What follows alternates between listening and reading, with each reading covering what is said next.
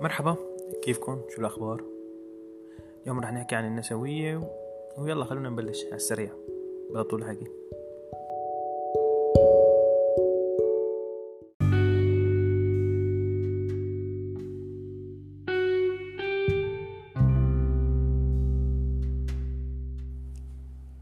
قبل ما أحكي عن النسوية آه، أنا عم فكر أرجع لي شوي بالزمن شي 3 مليار سنة.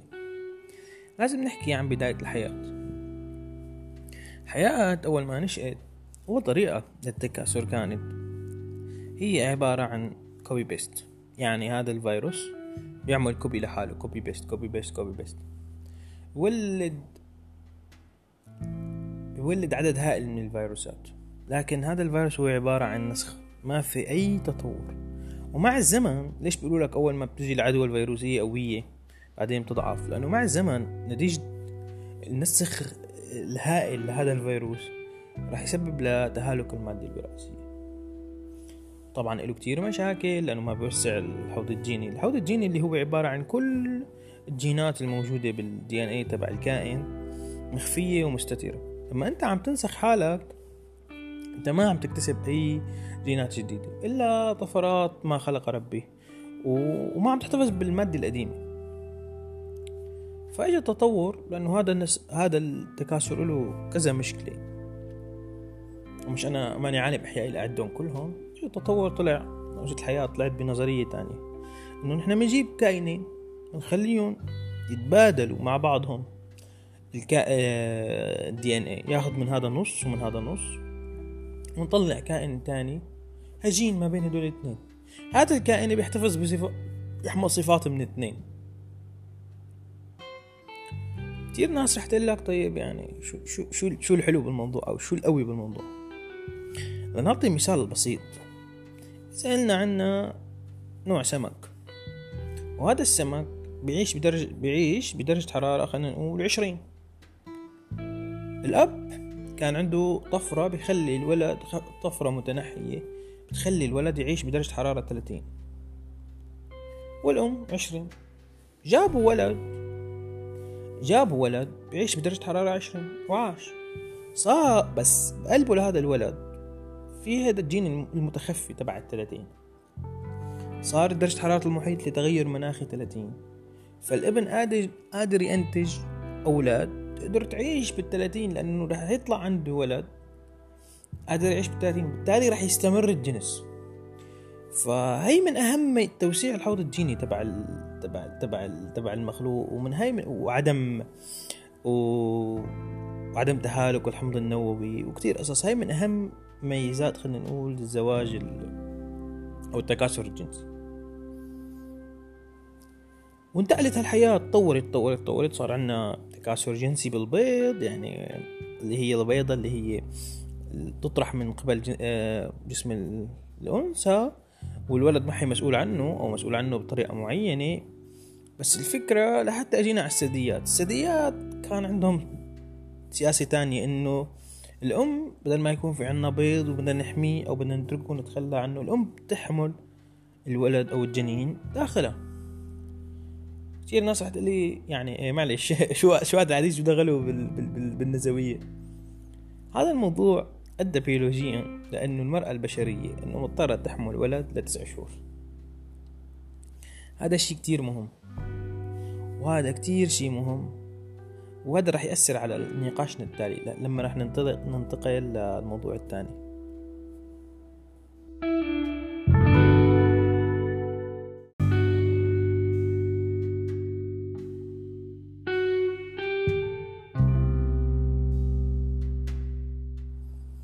طيب نحن حكينا عن تطور وحكينا إنه أدى ليكون عندنا نتيجة إنه التكاثر الجنسي هو الطريقة الاصلح فأدى لنكون نحن كجنس بشري بنتكاثر جنسيا. وعندنا جنسين آه، رجل وامرأة. بس نحن ما حكينا عن شو بيعني هذا الموضوع. هل جنس المرأة ولا أدنى من جنس الرجل؟ علميا ولا يوجد أي لا يوجد أي فارق بين الرجل والمرأة. لا ذكاء لا كأي معيار. المرأة تماثل الرجل. يختلفوا فقط بالأعضاء الجنسية.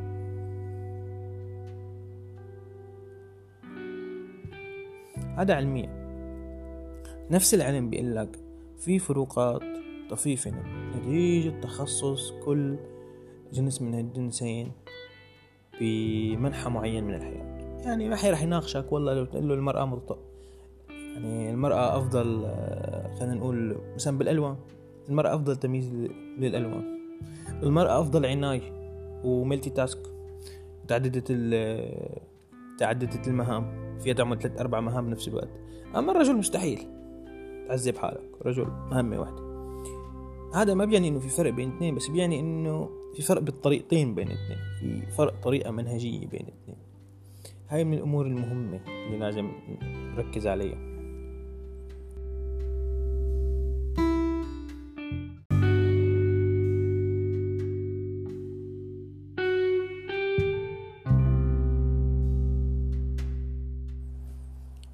نوصل لحبيباتنا بالنسوية.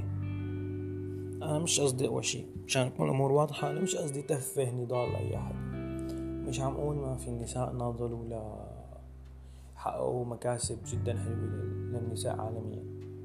بس أنا النقطة اللي بدي فوت فيها إنه لولا ما في ظروف معينة إجت ولا مرأة من النساء قدرت تحقق شي إذا بنرجع لل 1800 مثلا أو 1700 وبنشوف الوضع هناك.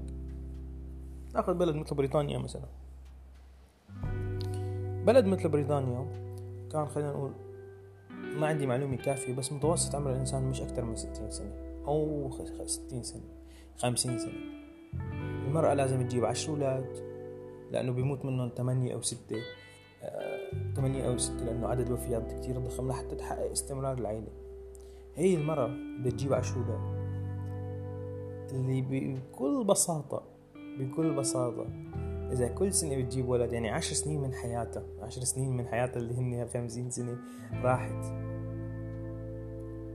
هاي المرأة كيف بدها تشتغل؟ أو كيف بدها تحقق كارير؟ أو كيف بدها تحقق مهنة؟ أو كيف بدها تحقق شغل؟ كان مطلوب منها تجيب عشر أولاد حتى تستمر الحياة حتى يستمر عدد الأولاد لأنه كان كثير ناس كثير ناس تموت.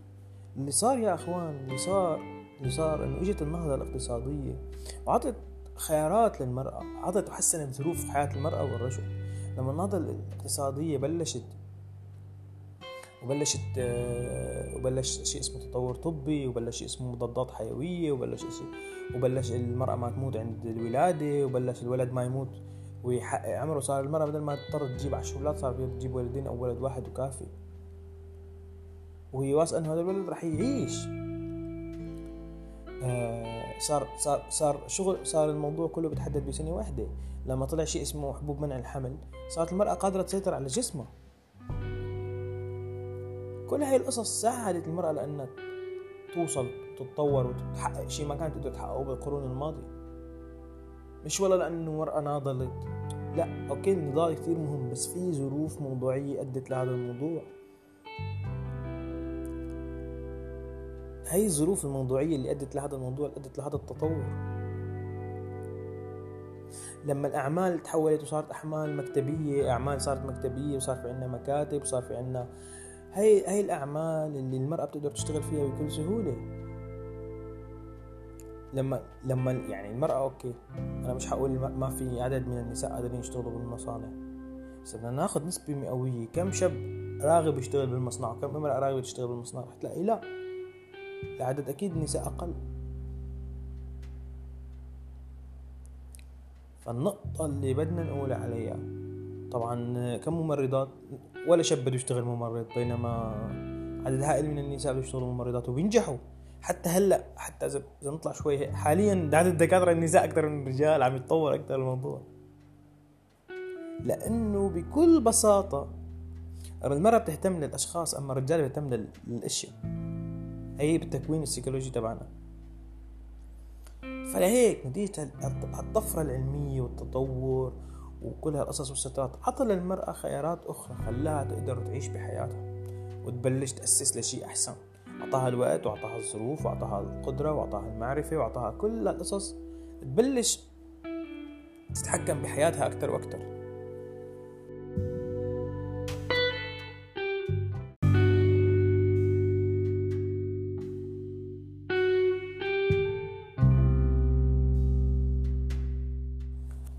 فإذا بنلخص الموضوع بنكتشف إنه شيل الأمور الاجتماعية على جنب اللي هي بتنحل اللي هي عبارة عن تشريعات والتشريعات تختلف من زمن لزمن. المرأة والرجل متساويين. كانت المرأة تحت عبء الإنجاب وتحت عبء هاي الأمور فأدى لتراجعها ما عندها وقت تهتم بقصص ثانية وأدى لتعبها كتير. فهذا الموضوع هذا الموضوع أثر أثر على المرأة تاريخيا. هلأ لما العلم بلش يشيل هاي الجاب وبلش يحسس بالامور بلشت هاي الأمور تتحسن. طيب بنجي. إحنا وين متفق مع النسوية؟ وين أنا برأيي النسوية محقة؟ وين برأيي النسوية خاطئة؟ النسوية محقة إنه المرأة مثل الرجل وكل ما ينطبق على الرجل ينطبق على المرأة. نقطة انتهى. أنا برأيي يجب أن القانون ما تسمي رجل وامرأة. يجب الرجل, والمرأة يكونوا نفس بعضهم. ما في شيء اسمه رجل وامرأة. انتهى. بالقانون افصلوهم يا جماعة الخير. خلاص. رجل مرأة ما في شيء اسمه قانون بالقانون اسمه رجل ومرأة. كل الفرص تبع الرجل بتحققها المرأة. كل الفرص تبع المرأة بحققها الرجل. طالما إنه المرأة قادرة تتنافس على هاي الفرصة وتأخذها من الرجل فهي محقة حقها هاي الفرصة. إذا اذا بنبسط الموضوع خلينا نقول يعني أنا كشخص أنا مع مساواة الفرص 100% وأنا مع إنه المجتمع يطلع تشريعات يأكد على على على مساواة الفرص ويأكد على الشفافية بهذا الموضوع. ما لازم يكون في ابدا في تمييز بين الفرص. أما أنا النقطة الثانية اللي هي أنا ضد ضد النسوية فيها هي المساواة بالنتائج. شو يعني مساواة بالنتائج؟ يعني نحن أخذنا عشرين رجل واخذنا عشرين مرأة. طلعوا من هال من هالرجل وهالمرأة بمجال الهندسة. طلع في 17 رجل وثلاث امرأة آه، وثلاثة نساء قادرين ينافسوا. خدناهم تجي تقول لك المرأة لا هذا مش عدل. لازم يكون عشرة بعشرة. لوهلة أنت تفكر ان الموضوع عادل بس لا الموضوع مش عادل. نرجع بنقول إذا الرجل إذا المرأة قادرة تنافس أوكي. مش قادرة تنافس لا. لأنه إذا بدنا نطبق هذا المعيار بمجالات معينة اللي هي مجالات STEM أو هي مجالات التكنولوجيا والعلم وال science والكذا اللي هو الرجل بتفوق فيها نتيجة فرق بيولوجي بين مش لأنه هو أذكى من المرأة لا بس لأنه هو بيهتم بالأشياء أكثر المرأة بتهتم بال... بال... بالإنسان أكثر فلهيك بتلاقي المرأة ناجحة أكثر بمجالات الطب وال... وال... والصيدلة وقصص الاعتناء بالناس أكثر من الرجل.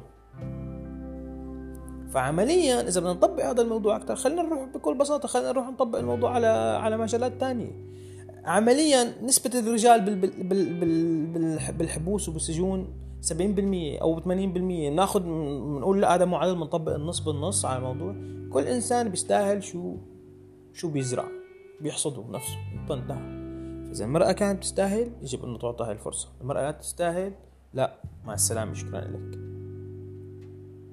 الرجل بيستاهل يسلم إيديك. ما بيستاهل مع السلامة لك شكرا لك. أنا مش رح أقول لك ونحن بنرجع في نقطة كتير مهمة. إحنا عم نحكي هون بالمعدلات. يعني ما بيعني إنه ما في مرأة ممكن تكون أذكى من أذكى من أذكى أذكى رجل بمجال مثلا الرياضيات. نحن عم نحكي كمعدلات عامة كأفريج. إنه كأفريج بناخذها نسبة حب الرياضيات والاهتمام النسائي بالرياضيات قليلة. بينما نسبة حب الرياضيات مثلا بين الرجال أحسن. مثال مثال بسيط ما هي الأمثل يعني هذا المثال بسيط جدا.